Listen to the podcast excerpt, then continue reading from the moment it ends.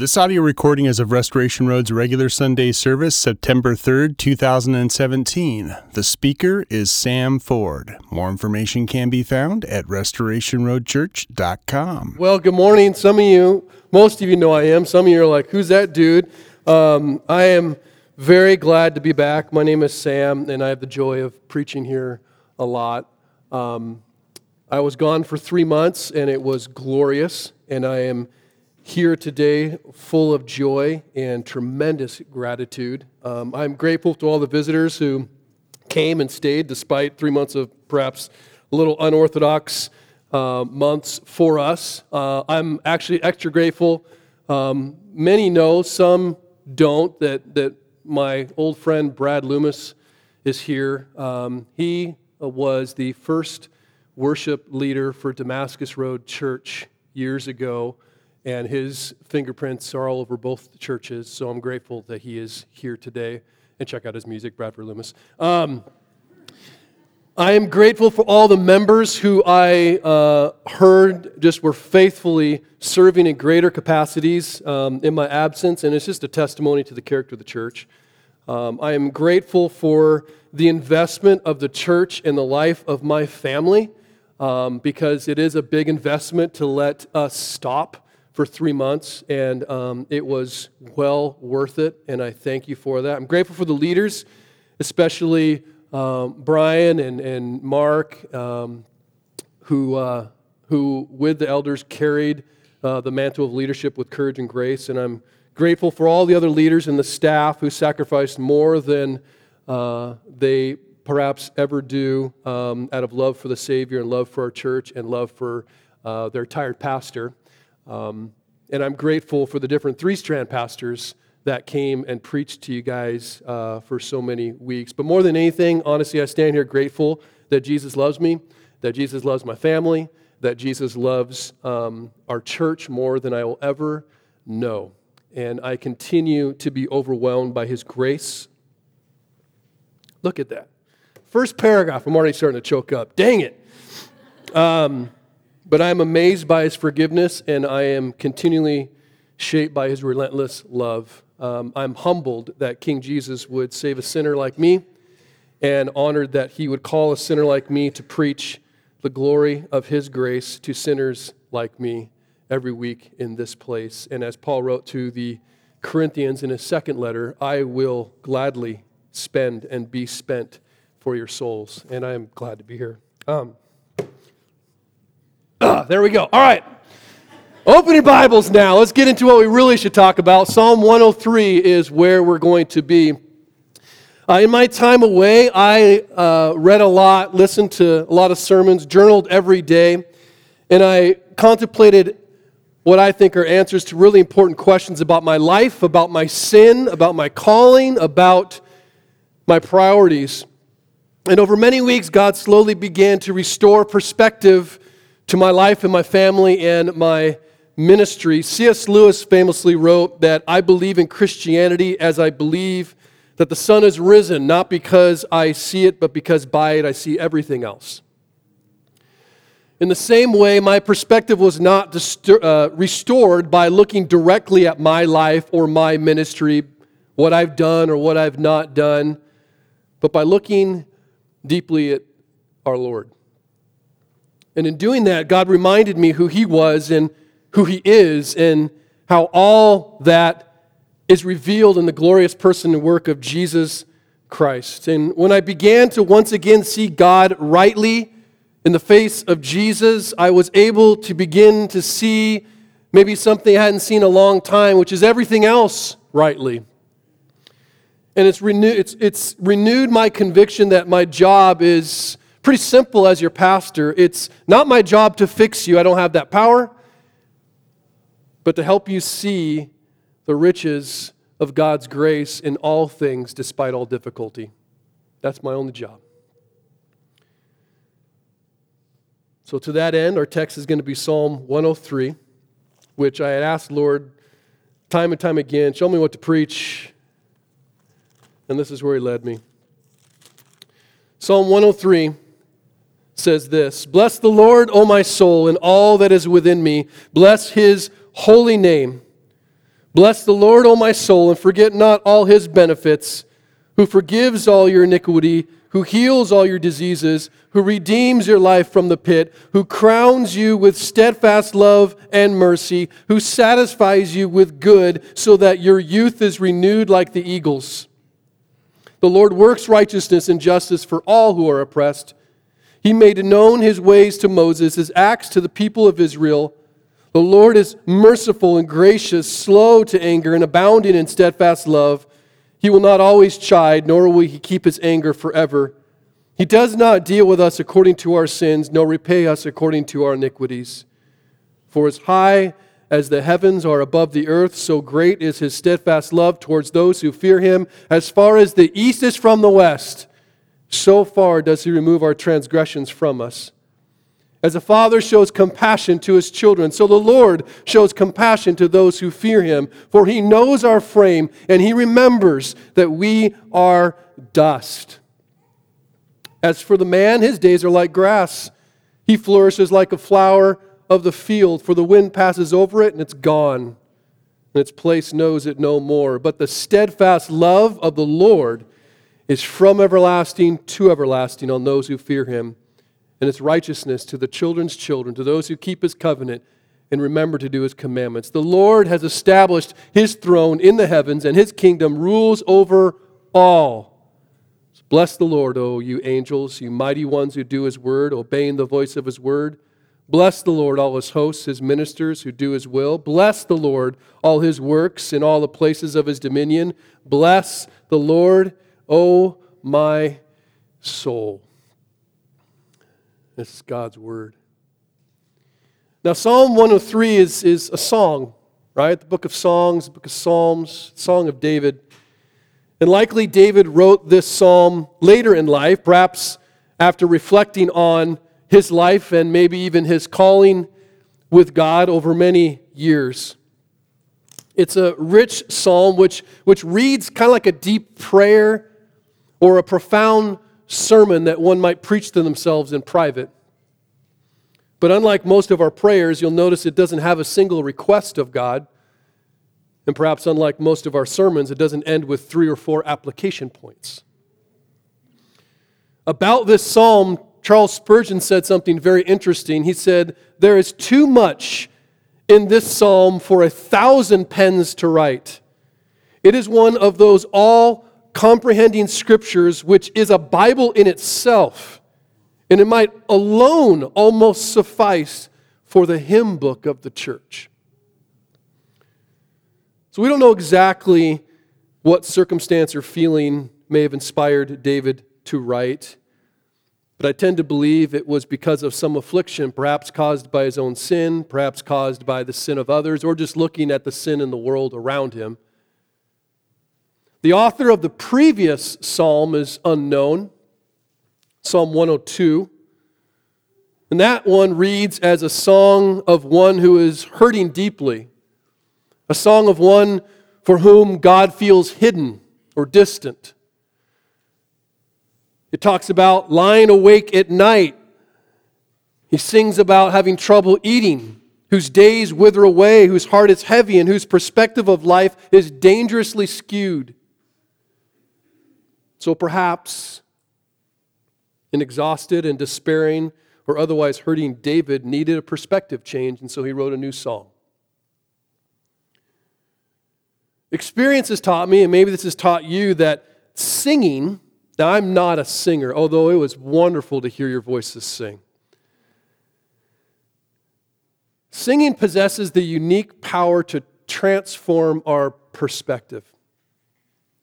Depending on the song, of course, but even in the midst of our struggles. Did you know that the Bible commands us to sing a lot? Psalm 47 6 says, Sing praises to God, sing praises, sing praises to our King, sing praises. The Bible contains over 400 references to singing and 50 direct commands to sing. Jesus sang with his disciples, and in the letters of the New Testament, we're commanded not once but twice to sing psalms and hymns and spiritual songs to one another when we meet. Songs change our perspective because they proclaim much needed truth to us at a much needed time. They have power. And sometimes we need to sing songs to ourselves to compete with just the noise of the songs of the world or the noise of our circumstances.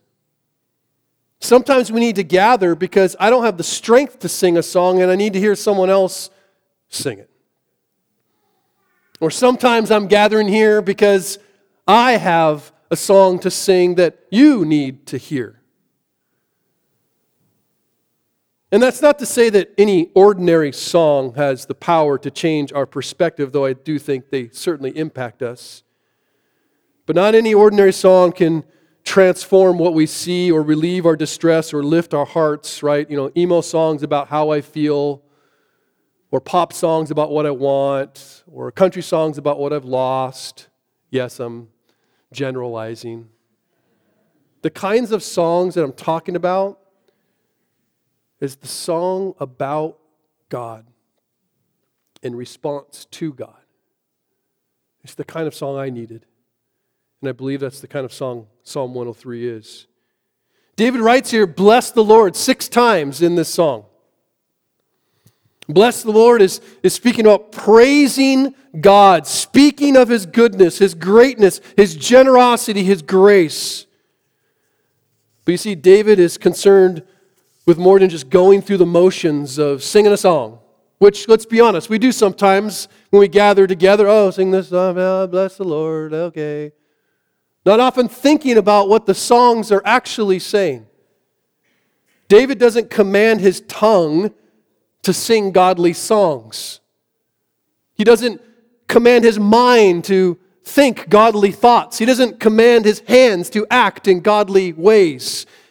He knows what he needs. He commands his soul to praise God. Did you know that it's possible to praise the Lord with your mouth and not your soul?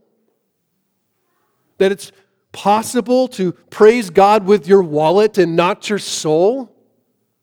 That it's possible to praise God with all your religious practices and not your soul?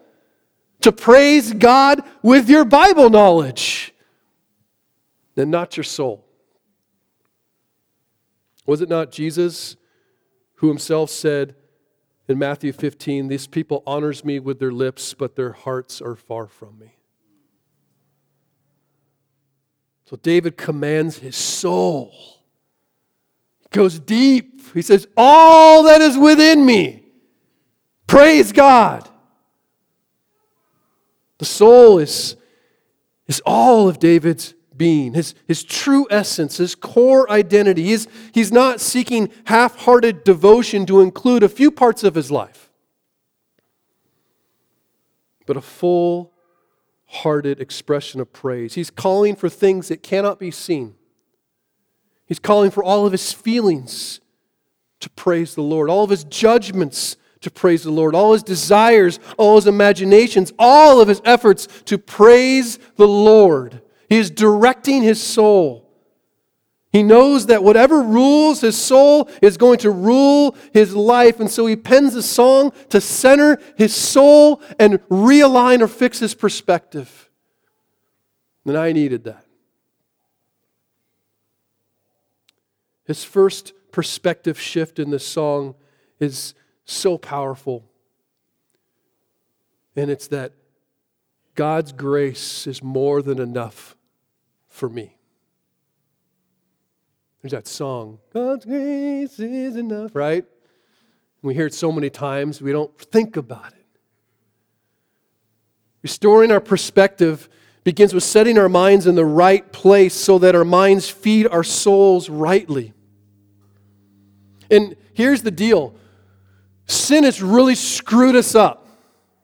It has tainted all aspects of our being, of our minds. And so our minds left by themselves, naturally are going to dwell on guess what? The bad things in life. What we don't have, what we wish we had. Essentially, you know what? Our, our natural disposition is to dwell on ourselves. Our circumstances, our pains, our needs. And so we try to combat this. I, I do think we, we make an effort. The world tells us to combat this, right? Our natural inclination is like, you know what? I'm just gonna, I'm gonna proclaim myself good thoughts and, and good feelings. It's not that bad. Could be worse. You can do this. Be strong. And while well intended, they're all centered on man. We don't need to sing songs to ourselves, about ourselves, to make ourselves feel good about ourselves. We need to sing songs that preach good theology about God and biblical truth, songs of revelation, realigning us to what is true. So, restoring our perspective begins with remembering the graces of God. And this is what David actively does. He, he, he calls his soul to bless God by remembering his blessings, to praise God by remembering his benefits. Now remember, David's a king. So he's got whatever he wants.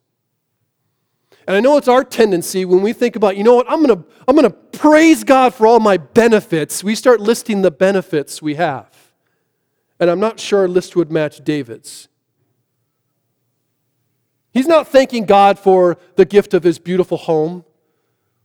He's not thanking God and thinking about his family, his job, or his health, all things that are, quote, good. He commands himself to remember the gifts of grace, the only things that will satisfy the soul. He tells himself to remember that God forgives, that God heals that God redeems, that God crowns with mercy and love. Why must the soul be reminded of such things? See, those are the questions I like to ask. I'm like, why those? And it's naturally easy to assume it's because we're so apt to forget, or more so, we're so apt to dwell on our guilt we're naturally apt to dwell on our pain, on our struggle, on our poverty. You know, it's easier to feel guilty than it is to believe you are innocent in Christ. It is easy, easier to feel broken than it is to believe I'm being healed in Christ. It is natural and easier to feel enslaved and stuck than it is to believe I am free in Christ. It is easier to feel like I am poor and I have less than I should than to believe that you are rich and have all that you have in Christ. That's where we naturally go. And that is why the soul must be reminded of what is true. Because the overwhelming power of suffering and of our struggles with our sin, they cause, they, they cause a spiritual amnesia for us where we forget who God is and we forget who we are, and then we wrongly try to find satisfaction in the wrong place. We try to find satisfaction apart from the grace of God in Christ. This phrase came to my mind as I was preparing two parts. First is forgetfulness breeds ungratefulness. Forgetfulness breeds ungratefulness. And ungratefulness breeds idolatry. Forgetfulness breeds ungratefulness, and ungratefulness breeds idolatry. Instead of dwelling on what we have, focusing on what we have, setting our minds on what we have eternally in Christ, we dwell on what we think we need how now, what we don't have in our lives, in our families, or in the world. And we begin to find hope in, seek salvation from this hell that we find ourselves in by making saviors out of better jobs and better kids and better health and better relationships and better presidents or just better circumstances. That's where we need to fix things. And we begin to be captivated by that and hope in that and find our value in that, which is not Christ. And truth be told, there is some level of happiness and satisfaction to be found in doing this at a fleshly level. But only Jesus gives us that deep soul satisfaction, that deep soul security, that deep soul value that can't ever be taken away no matter what difficulty, failure, or loss we experience. Isn't again Jesus himself who said, What will it profit a man if he gains the whole world and forfeits his soul? What shall a man give in return for his soul? The implication seems to be clear that there's this tension between dissatisfaction in the world and satisfaction of the soul as if they work together. That you may not find satisfaction in both at the same time. The cross compels us to say, I may not have enough in my life. I may not have enough blank. I may not have enough money. I may not have enough health. I may not have enough security. But God's grace is enough for my soul. I may not have enough in this life but God's grace is enough for my soul. That was the first perspective shift that I needed. But the second one kind of feeds the first. It's important to note that all the benefits that David lists there, they only benefit sinners. You're not talking about forgiveness with people who don't need to be forgiven, or redemption with people who aren't in the kingdom of darkness and need to be purchased out of it our gratitude for who we are by grace in Christ, it, it increases insofar as we understand who we are without Him. Remember, this song is about God, who He is, what He's done, and His self revelation helps us understand ourselves. And so, as you read in verse 7 to 9, David writes that God made known His ways to Moses. And he also made known his name. In verse 8, that's the name that God himself gave to Moses as he kind of shoved him in the rock and walked by him. And the Lord, describing himself, said that I am the Lord, merciful and gracious, slow to anger, and steadfast in love, abounding in steadfast love. And so you see as David writes, that through God's relationship to Moses and his covenant people, we learn the ways of God. See, what is the law and the temple and the priesthood and these sacrifices? What do they reveal about the ways of God? More than there is to go into the sermon. But I do suggest we see that God's ways are to pursue sinners, to take the first step toward those who will not take a step toward Him. God's ways are to invite sinners into relationship. God's ways are to show mercy to sinners, to pardon sinners, to redeem sinners, to dwell with sinners. God's ways are to be slow to anger with sinners and compassionate towards sinners. These are God's ways. And while people of Israel experienced that which pointed to Jesus, we get to experience the fullness of his love and his mercy that came through his life and death and resurrection. And so in verses 10 and 12, he gives some of the most powerful words in Scripture, the kind of song that you want to repeat to yourself over and over again for those who dwell in their guilt and dwell in their shame and wonder who they are with God. They say, he does not deal with us according to our sins, nor repay us according to our iniquities. For as high as the heavens are above the earth, so great is his steadfast love towards those who fear him. As far as the east is from the west, so far does he remove our transgressions from us. What a fantastic verse. What a difficult verse to believe sometimes.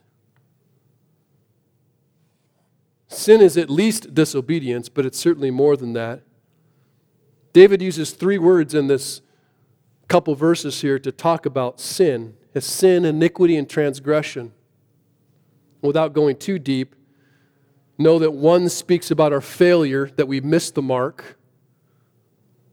Right? Our love, our best love, is still less than perfect. One speaks about our brokenness, that we are twisted out of shape. And one speaks about our flat out rebellion. And David says that all of our failure, all of our missing of the mark, all of our brokenness, all of our rebellion has been removed so far away from us that the distance is incalculable in Christ. The distance is incalculable. And that is good news, but it's only good news because there was really, really, really, really bad news. That all of our failure deserves God's rejection, that all of our self inflicted brokenness deserves God's disdain, that all of our rebellion deserves God's wrath. But God. I think I'm going to do a sermon series called But God. Because there's several verses, a couple in Ephesians for sure, they're like, let me tell you how horrible it is. You are dead. You are evil. You are blind. You are a child of wrath. But God. The But God series, 1T, right? But God in Christ goes from being our judge to our heavenly Father for those who fear him. And our Father desires more than anything to show compassion to his children, to end their suffering, even to suffer in their place. He feels for his children, he loves his children, and he disciplines his children, but he never gives them what they actually deserve, which is death. Our good father has not blessed a good child. Know that he has blessed a very bad child. So here's my second perspective shift. The first was God's grace is more than enough and the second is this no matter what I have or don't have, I always have more than I deserve. I always have more than I deserve. Can you imagine fixing your mind on that truth? Singing to yourself that truth over and over again in the midst of your circumstances, how that will change your perspective.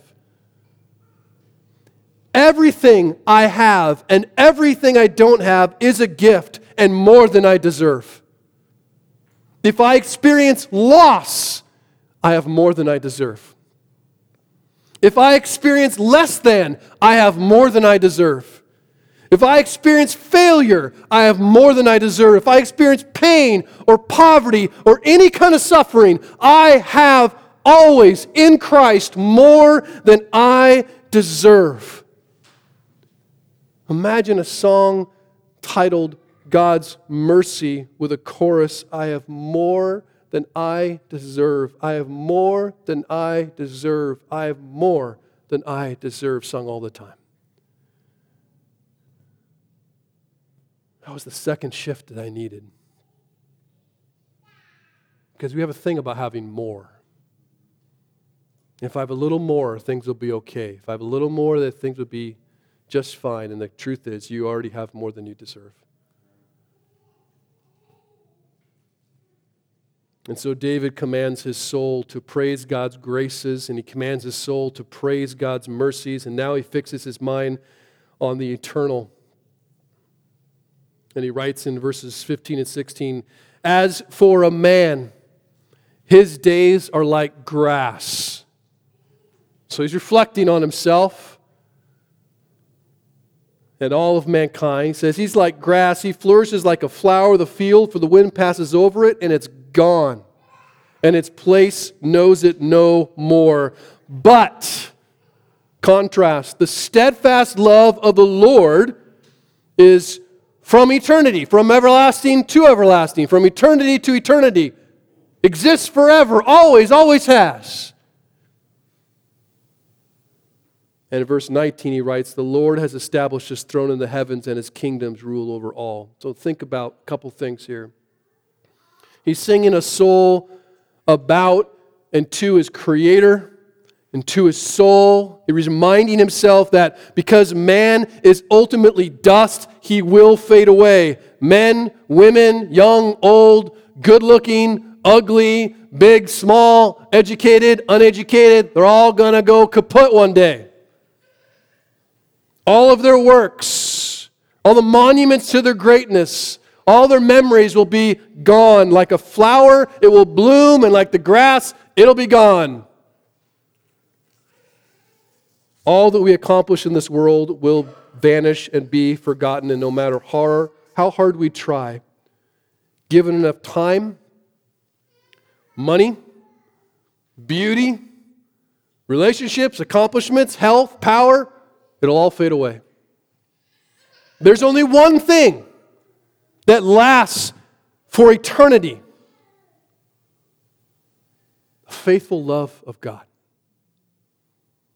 Do you realize that, that even hope one day will be gone because one day we'll be with Jesus and we won't need to hope to be with Jesus?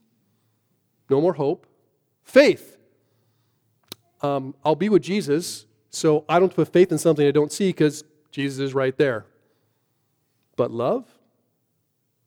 Love never ends. Love will always be there. The faithful love of God is eternal. But it's also important to remember that the Father who loves is also the King of the universe who rules. So you think about this God is our heavenly Father. It said that. He loves us like a father. And a father, right, he, he always wants to give his children their best. Then he's not an imperfect father like me or, or you. He is a perfect father. So he always, like, it's never tainted by sin, and there's never an agenda, there's never an accident like, oh, I shouldn't have raised my voice. He does it perfectly. Perfect love, gives his best always, and he is the sovereign creator who has the power to ensure his best is always given. Wait a second. What does that mean? It means God's love and God's rule go together. Time and tragedy and death can separate us from anything else we might love in this world, but nothing can separate us from the love of God. Nothing. Isn't that what Paul writes, right? Who's going to separate us from the love of Christ? Neither death, nor life, nor angels, nor rulers, nor things present, nor things to come, nor powers, nor height, nor depth, nor anything else in all creation will be able to separate us from the love of God in Christ Jesus our Lord. Ah, these circumstances are enough. God doesn't have. You're wrong. This suffering, this pain, this difficulty, God's love reigns. And nothing can thwart it. It is eternal. And he has a throne that's established over all. And I checked the Greek, and that means all. God loves and God rules. And because God loves and rules, everything that comes to pass is good. That's so hard to believe. In part of my sabbatical, I spent time reflecting on a lot of mistakes I'd made. I had a question like, wow, Lord, were you in charge of that? Were you in charge of that? Was your love in that? And his answer was, yes. That perspective allows me not only to endure as God's love unfolds itself in my life, I say love because it maybe doesn't feel like fluffy love that we like, but it's good, real love. As it unfolds in my life, I, it gives me the power to do more than endure, but to actually invite and say, dare I say, as Jesus prayed, Thy will be done. Because thy will is way better than mine. It reminds me of my lack of perspective, that I don't know everything. I don't see everything. I can't control everything, but there is one who does all of those and does so perfectly in love. See, the truth is, we're all going to sing a, soul, a song to our soul. And it's either going to be a song about ourselves or it's going to be a song about God. All that is in us is going to dwell either on our success or lack thereof, our sin or our self righteousness, our self rule, or we are going to command our souls to sing of God's grace, of God's mercy, of God's love, and of God's rule. You know, the song that we're supposed to sing is really the gospel. This ends in the same place every time. You should be used to it by now, right? It always goes to Jesus. The life, death, and resurrection of Jesus Christ is the song that we need to preach to our souls, to believe it with our souls and not just our heads, and to proclaim it from our souls because then it goes out into all the things that you can't see all our feelings, all our preferences, all our judgments, all of our efforts, all of our desires. As Paul wrote to the Ephesian church, Blessed be the God and Father of our Lord Jesus Christ, who has, not who will, who has blessed us in Christ with every spiritual blessing in the heavenly places.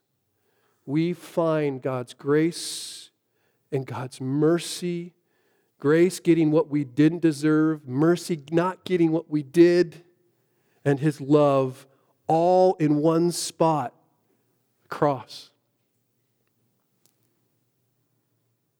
In the beginning of my sabbatical, I listened very carefully and found that the tune coming from my soul was mostly about me. But after 14 ish weeks, I feel as though I was able to learn an old familiar tune where God, a song about God, where all of life is about Him. And I think that's why David ends his psalm the way he does where he invites all of creation, commands all of creation, including his soul, to sing in concert with him. And I'll end with these verses as he reflects on who God is and who he was apart from him. Bless the Lord Oh, you, his angels, you mighty ones who do his word, obeying the voice of his word, bless the Lord, all his hosts, his ministers who do his will. Bless the Lord, all his works in all places of his dominion. Bless the Lord, O my soul. I pray that as we begin to sing, you will command your soul to sing, and that will impact your tongue to actually move. Let's pray.